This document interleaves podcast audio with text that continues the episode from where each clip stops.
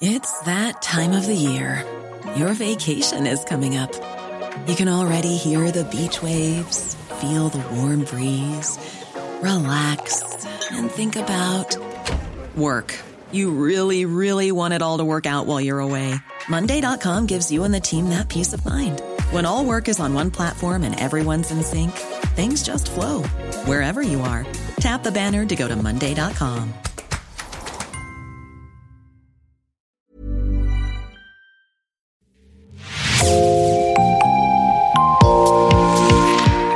Bonjour, c'est Jean Berthelot de l'Agleté, de l'équipe Podcasting. Bienvenue dans l'actu dans la poche, le podcast quotidien d'actualité du Grand Sud-Ouest signé Podcasting. Podcasting, ce sont des entretiens avec des journalistes de la région, mais aussi des séries, des longs reportages et des interviews.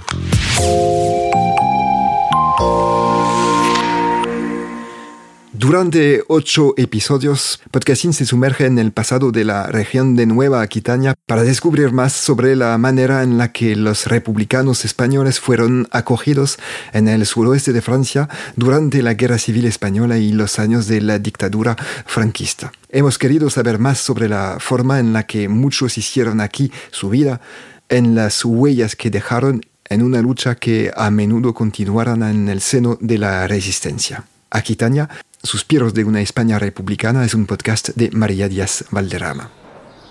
Episodio 5, 1936-1945, una larga travesía por el desierto. Los juegos de niños y el brindar de las cervezas son los sonidos que oigo hoy al acercarme a la caserna Niel, en Burdeos. La arquitectura militar de este lugar podría pasar por la de un almacén abandonado, pero las vías de los antiguos trenes de mercancías me sugieren que en el pasado el ruido de este edificio era bastante más siniestro. Es el profesor David Escobar, con sus conocimientos sobre los republicanos exiliados, quien me explica que el lugar sirvió para alojar a unos 3.000 republicanos españoles exiliados que ayudaron a construir la base submarina de Burdeos. Estamos aquí en el cuartel Niel, en la orilla derecha de Burdeos. Como muchos edificios, este también fue requisado por las autoridades alemanas. Y se le asignó una función particular porque fue utilizado por lo que se conocía como la organización TOT.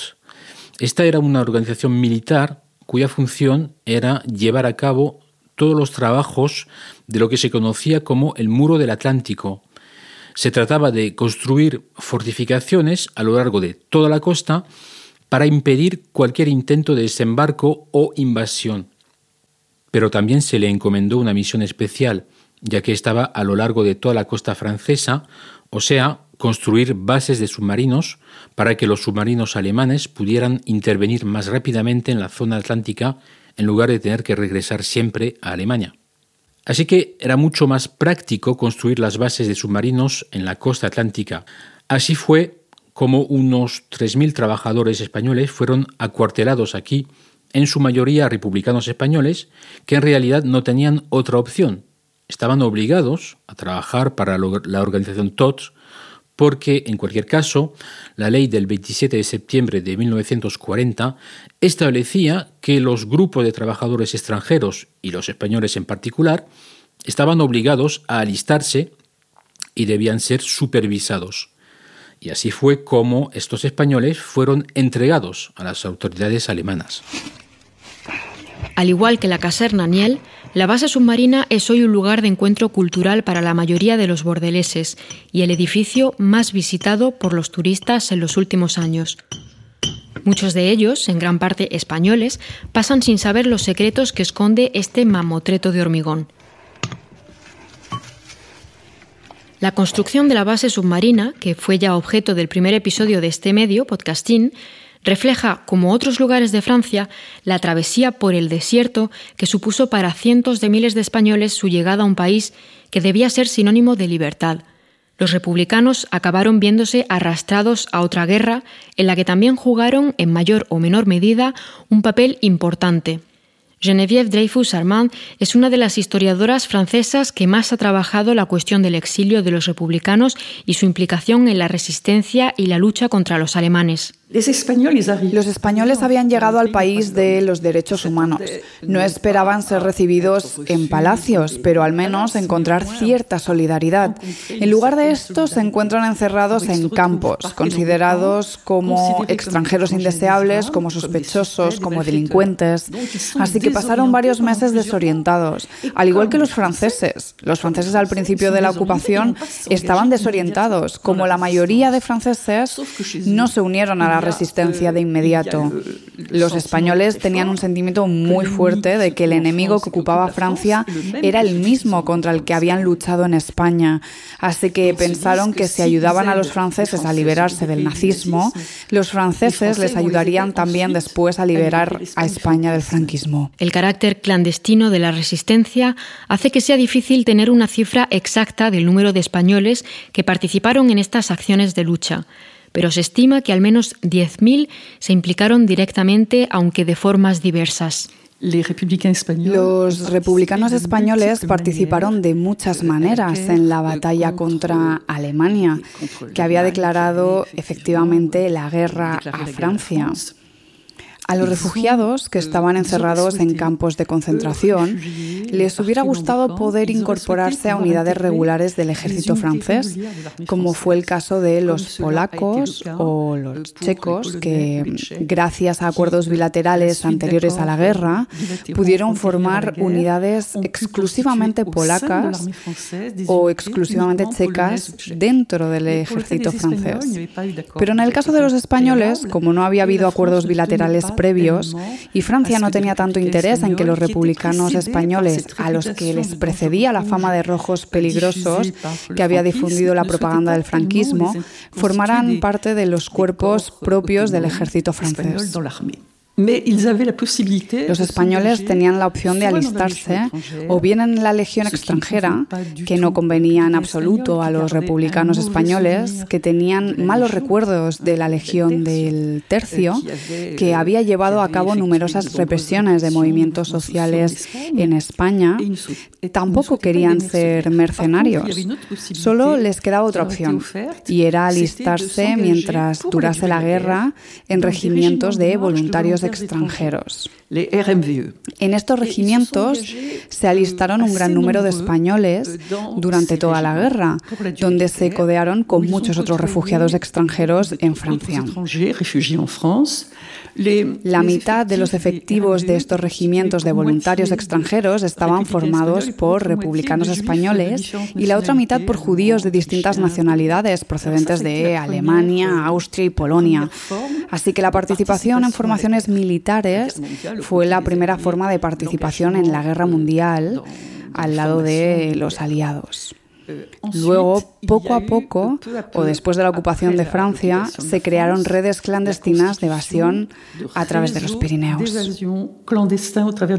La primera forma de acción de resistencia de los españoles tras la retirada, cuando los partidos españoles intentaban reconstituirse en el exilio, es el desarrollo de redes para cruzar los Pirineos de forma clandestina. Et ce sont les Alliés Y fueron los aliados, los servicios secretos aliados británicos, americanos y belgas, quienes les pidieron que actuaran como contrabandistas de personas a través de los Pirineos. Estas redes empezaron a crearse muy pronto, desde finales de 1940, y estaban dirigidas principalmente por republicanos españoles que aceptaron trabajar con los servicios secretos aliados. Estaban compuestos esencialmente de anarcosindicalistas, militantes del Partido Partido Obrero de Unificación Marxista, el POUM, que había sido prohibido en España en 1937, y también por los servicios secretos vascos.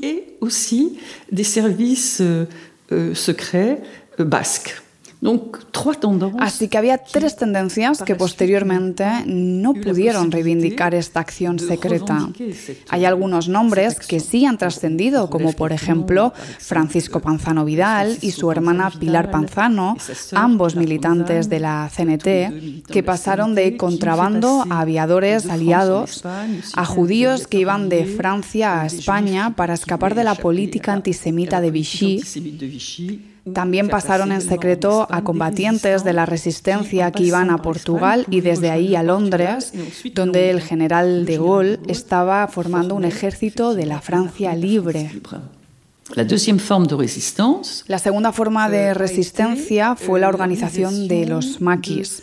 ¿Cómo ocurrió esto? ¿Cómo sucedió?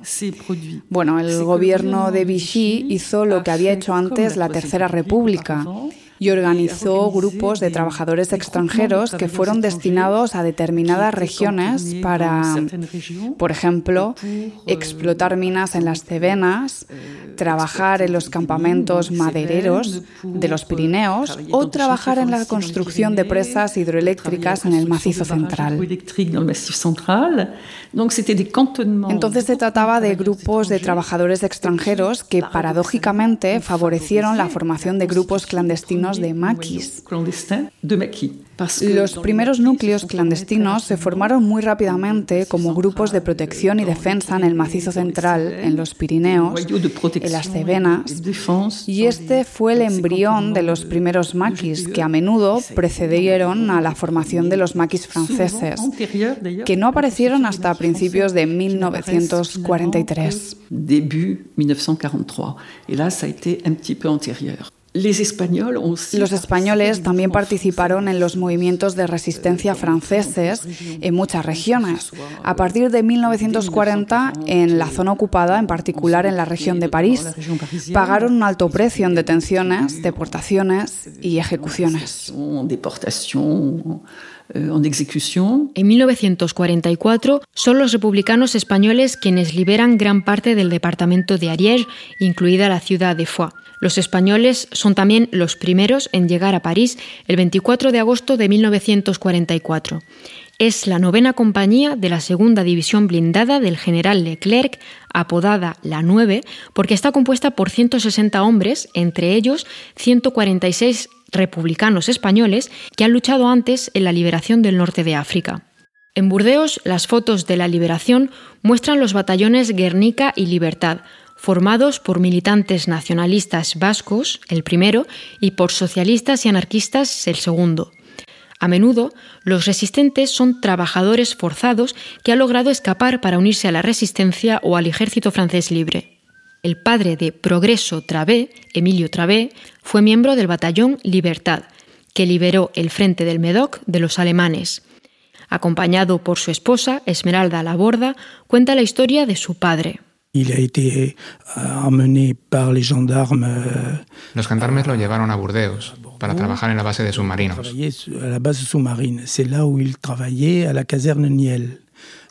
Trabajaban allí y luego los llevaban a dormir al cuartel Niel. Euh, Después, en un momento dado, consiguió escapar y se unió al grupo que estaba creando el frente. Era el grupo Libertad, que se estaba formando. Sí, en proceso de formación. Después fue el frente del Médoc. Pero hubo todo un episodio sobre el batallón Libertad que salió del Lote Gagón y llegó a Burdeos. Y cuando Burdeos fue liberada, tu padre nos contó que con sus camaradas del batallón Libertad los pusieron en el campo de Lebusca.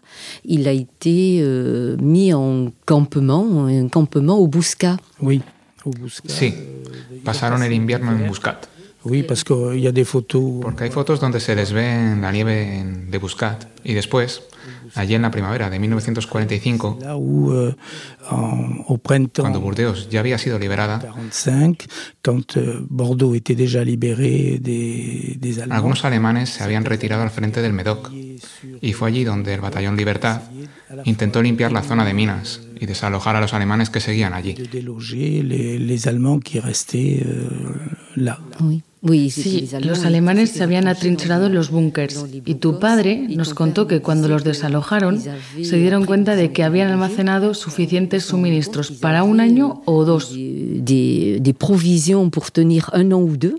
Euh, los alemanes tenían también una gran cantidad de equipo médico que habían tomado del Hospital San André. Los alemanes estaban realmente muy, muy bien organizados. Para resistir durante mucho tiempo, hasta junio. Al parecer no sabían dónde podrían desembarcar los británicos. Euh, Así que controlaron toda la costa para ver qué pasaba con los desembarcos. Julio Carrasco, el padre de Marina Carrasco, era miembro en España de la Guardia de Asalto, el cuerpo de policía creado en 1932 por la República. En Francia también participó en la lucha contra los alemanes. Estuvo en un maquis, en dos maquis. Uno estaba en les Landes, el departamento de las Landes.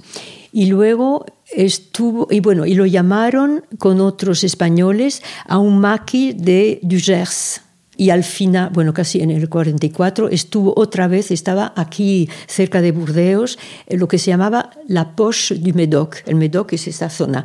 Y había ahí eh, todavía una, había varios batallones eh, entre cuales, los cuales había uno español, de españoles que se llamaba Guernica, con vascos, y otro más, era Libertad pero mi padre estaba en la resistencia francesa y tenía el grado de, mm, de comandante.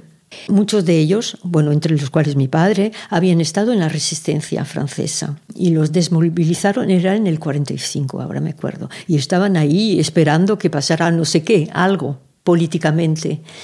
Y, y yo creo que los pensaban que los aliados eh, echarían a Franco. Como Franco había sido, en fin, había tenido la, la ayuda de los italianos y de los nazis alemanes, como habían sido, sido vencidos por los aliados, pues los aliados eh, quitarían a Franco y, los españoles podrían volver, los refugiados podrían volver a... Es lo que puedo... Me acuerdo muy bien eso, desde luego, y luego fue una desilusión muy grande. Me acuerdo muy bien, yo tendría unos cinco o seis años después de terminar la guerra, o sea, sería en el 45, 44, 45, me acuerdo de, de una, una, tarde, me acuerdo muy bien, eh, estaban mis padres y otros españoles, que eh, refugiados, ¿eh?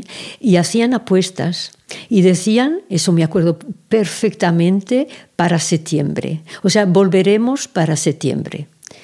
Y, no pasó así, naturalmente. A pesar de todas las promesas, ninguna de las democracias y potencias vencedoras de la Segunda Guerra Mundial acude en ayuda de la España democrática.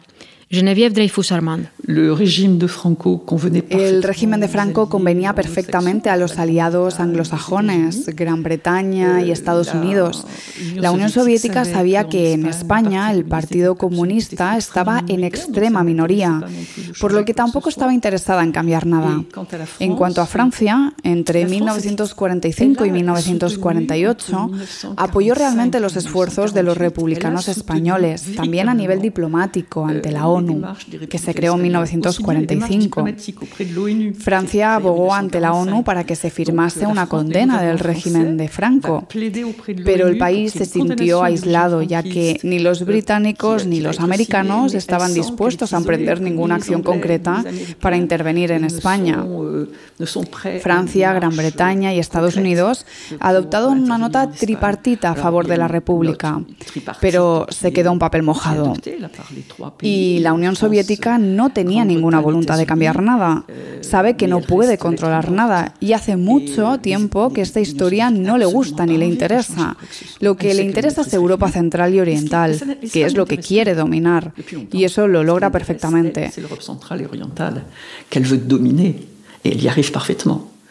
Fue en esa época cuando se crearon las democracias populares en Polonia, Checoslovaquia y Hungría. España ya no interesa y es cosa del pasado. Los españoles tuvieron reconocimiento en los primeros años después de la guerra, entre 1944 y 1948, cuando Francia estaba dirigida por antiguos combatientes de la resistencia. Hubo muchos homenajes a los republicanos españoles en varias regiones, también en el sudoeste, un poco menos en la región de París, pero sobre todo en el sudoeste, donde había un gran número de españoles. Pero hay un acontecimiento muy importante que no podemos olvidar y es que a partir de 1947 estalló la Guerra Fría Y ya no se trataba de honrar a los resistentes, muchos de los cuales eran comunistas. El Partido Comunista francés ya no formaba parte del gobierno y a partir de entonces toda la política francesa, como la de Estados Unidos y Gran Bretaña, se orientó hacia la lucha contra el comunismo. Así continuó la larguísima travesía por el desierto para los republicanos españoles.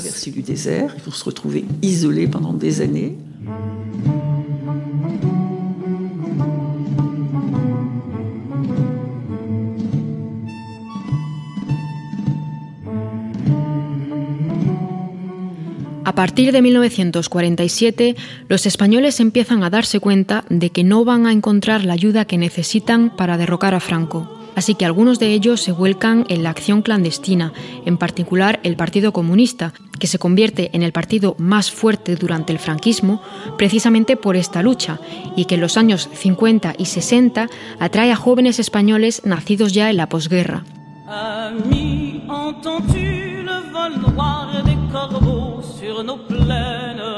Para los republicanos que huyeron de la guerra, la diáspora fue total. Los refugiados buscaron una vida en Francia, pero también en Inglaterra, México, Argentina, Estados Unidos y muchos otros países de América. Estos países están marcados a menudo por sitios que se han convertido en lugares de peregrinación. En Collioure, por ejemplo, se encuentra la tumba de Antonio Machado, que murió en este pintoresco pueblo del Mediterráneo francés pocos días después de cruzar la frontera en pésimas condiciones. En Montauban, a pocos kilómetros de Toulouse, la tumba del último presidente de la Segunda República Española, Manuel Azaña, es también un lugar de recuerdo para muchos españoles, como explica Jean-Pierre Amalric, historiador y especialista en España y presidente de la asociación Présence Manuel Azaña. Manuel Azaña Manuel Azaña fue la principal figura política que encarnó la Segunda República en al menos dos periodos. A su inicio, cuando se convirtió en el jefe de gobierno tras la proclamación de la República y un periodo de gobierno provisional.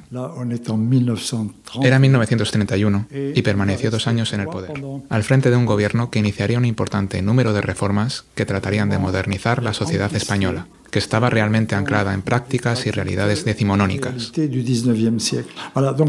Se trataba, pues, de un presidente reformador. Después cayó varios años en la oposición y luego volvió en 1936, cuando de nuevo, tras unas elecciones democráticas, llegó al poder y fue elegido presidente de la República en mayo de 1936. La sublevación estalló en julio de 1936. A principios de 1939 era él el presidente de la República y quien encarnaba, por tanto, una legitimidad republicana que había sido tomada por los militares y por los poderes totalitarios. Así pues, él era el símbolo, podríamos decir, de la legitimidad democrática.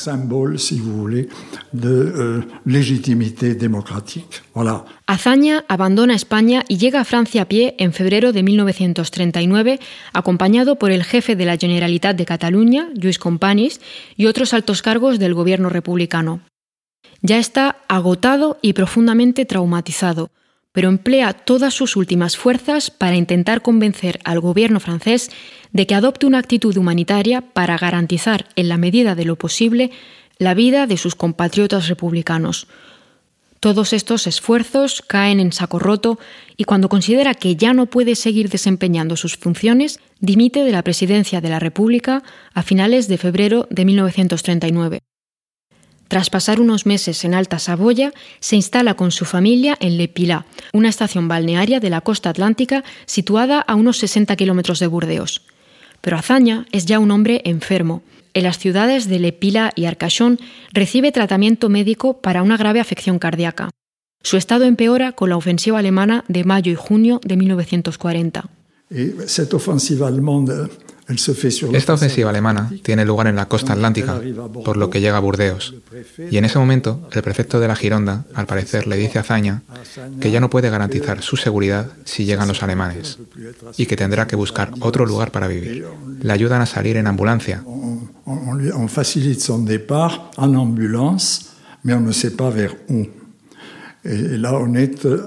Y así fue, a finales de junio de 1940, como abandonó Pilar, probablemente hacia el 25 de junio para detenerse durante tres días en Périgueux. A la espera de que las autoridades francesas lo derivaran a algún lugar, porque fue entonces también, en ese momento, cuando Francia quedó cortada en dos por la línea de demarcación.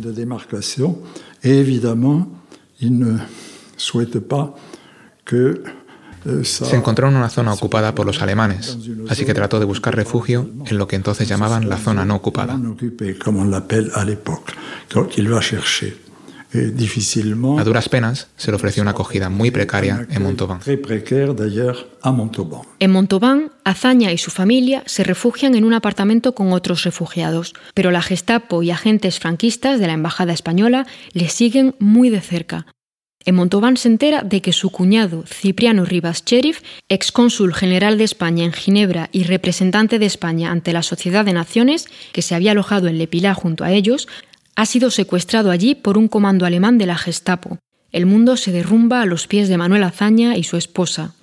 Ya no tienen nada a lo que aferrarse. Tras la firma del armisticio entre las autoridades del Tercer Reich alemán y los representantes del gobierno francés del mariscal Pétain, las autoridades franquistas envían peticiones de búsqueda y captura a todas las autoridades republicanas refugiadas en Francia. Pedro Urraca es el nombre de uno de los policías españoles que persiguen a estos dirigentes, como Luis Companys, detenido en Bretaña en agosto de 1940 y posteriormente fusilado en España. Según sospechaba la resistente Antoinette Sachs, Urraca podría estar también detrás de la detención del emblemático resistente francés Jean Moulin en 1943. Este agente está desesperado por detener a Zaña. Esto lleva a la embajada mexicana a trasladarse al Hotel du Midi de Montauban. Azaña pasa allí los dos últimos meses de su vida. De hecho, él estuvo entre septiembre y octubre bajo la protección de la República de México, y eso hasta sus últimos días, por lo que sin duda escapó al plan de secuestro, que de nuevo procedía del régimen de Franco.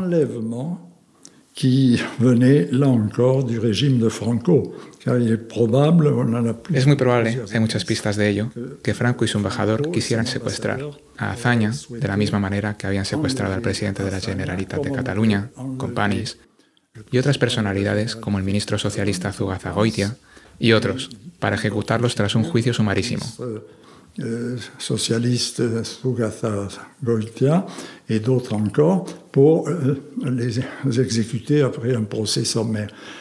La maladie. La enfermedad de hazaña y la vigilancia mexicana impidieron este secuestro, y así fue, por la enfermedad y en su cama, como murió la noche del 3 de noviembre de 1940. Euh, Varios testimonios coinciden en que Azaña, en estos últimos meses, habría dicho a su entorno, quiero que me entierren allá donde caiga. Es decir, en el exilio.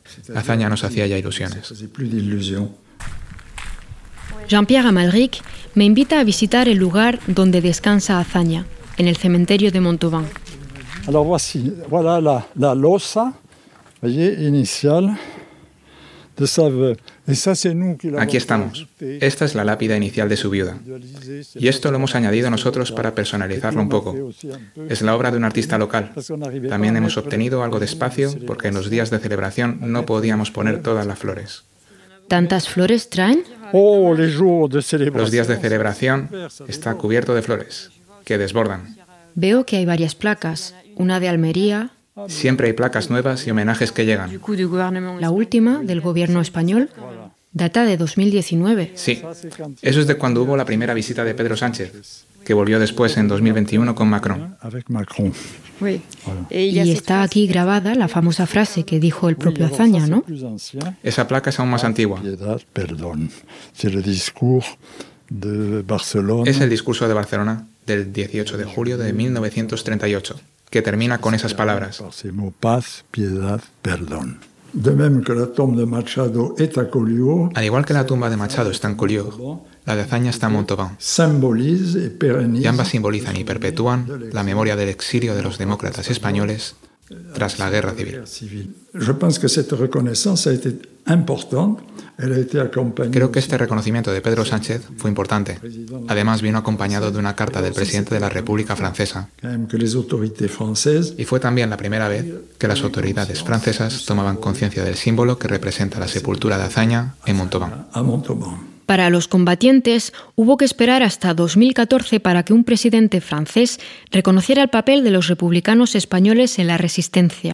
Cuando se habla del exilio republicano, se tiende a reducirlo todo a un solo grupo, cuando en realidad las diferencias políticas y sociales, las divisiones que se vieron en la época de la Guerra Civil, continúan en Francia.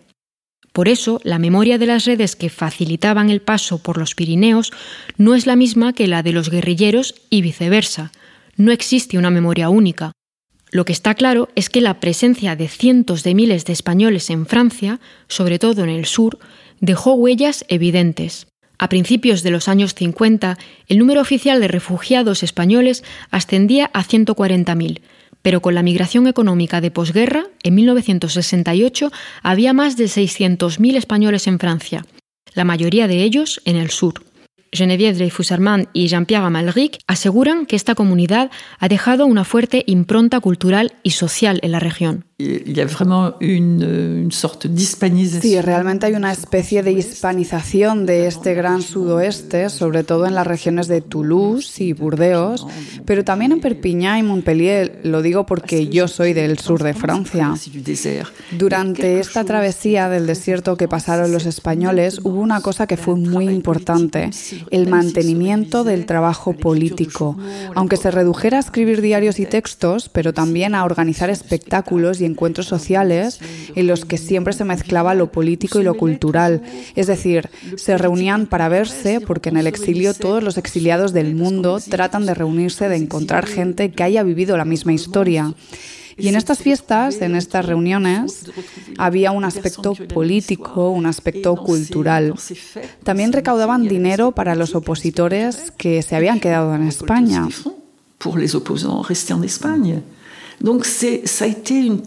Así que fue una travesía muy, muy larga para perpetuar la memoria de lo que había sido el periodo democrático en España. Il faut se rappeler euh, ce qu'a été euh, l'imprégnation très forte hay que recordar que el exilio español tuvo una influencia muy fuerte en el mundo del espectáculo y de la literatura. Euh, Gente como Paco Ibáñez, por ejemplo, tuvo un público enorme durante muchos años. No fue el único. Etienne Rodagil, natural de Montauban, fue también uno de los principales artífices del espectáculo musical en Francia. été aussi un, un, des principaux artisans du, du showbiz musical. En También en la literatura hay figuras que han tenido un papel de barqueros entre países. Por ejemplo, alguien como Jorge Semprún. O el público que Michel del Castillo tuvo durante mucho tiempo. Bueno, quizás esté un poco olvidado, pero al final él y otros escritores han hecho de este exilio español una presencia real en la conciencia de los lectores y del público francés. Creo que es un punto que se ha descuidado, pero es fundamental.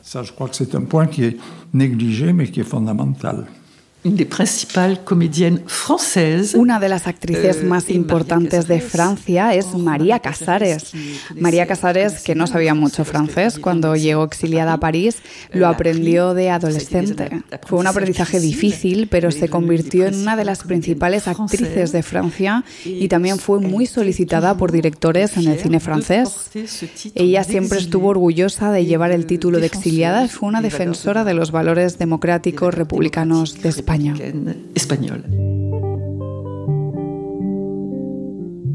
Todo pasa y todo queda, pero lo nuestro es pasar, pasar haciendo caminos, caminos sobre la mar. Nunca perseguí la gloria El cantante Paco Ibáñez dice que la lengua es el alma de un pueblo. En la patria que fue el exilio, los republicanos enseñaron a sus hijos los versos de poetas como Antonio Machado. En la violencia de tener una historia impuesta por la dictadura durante 40 años, del silencio extendido entre los vencidos, de estar cubiertos por el polvo de un país que no es el suyo, las canciones y los poemas han sido un arma contra el olvido y la cultura un grito de resistencia. súbitamente y quebrarse, nunca perseguí la gloria. Caminante, son tus huellas el camino y nada más. Caminante, no hay camino, se hace camino al andar. Al andar se hace camino y al volver la vista atrás se ve la senda que nunca se ha de volver a pisar. Caminante, no hay camino, sino estelas en la mar.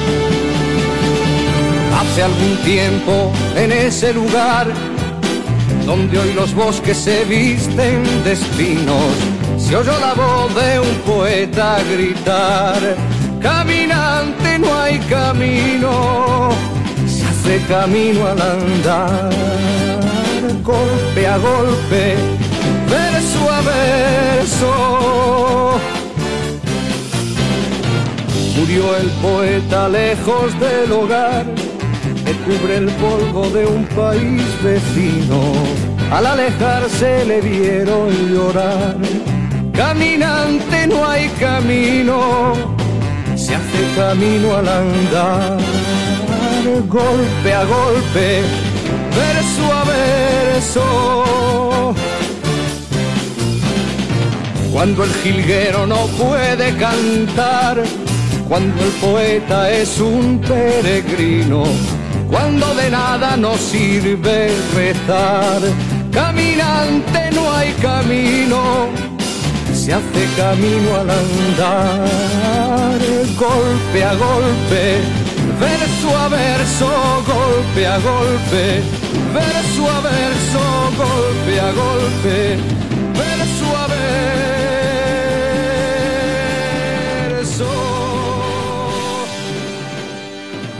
Han participado en la traducción de este podcast Leticia Fuentes, Daniel Martín y Estefanía Guerrero. Aquitania Suspiros de una España republicana, realización Olivier Duval, producción Agathe Ternier y Gabriel Tayeb, ilustraciones Emma Gillet.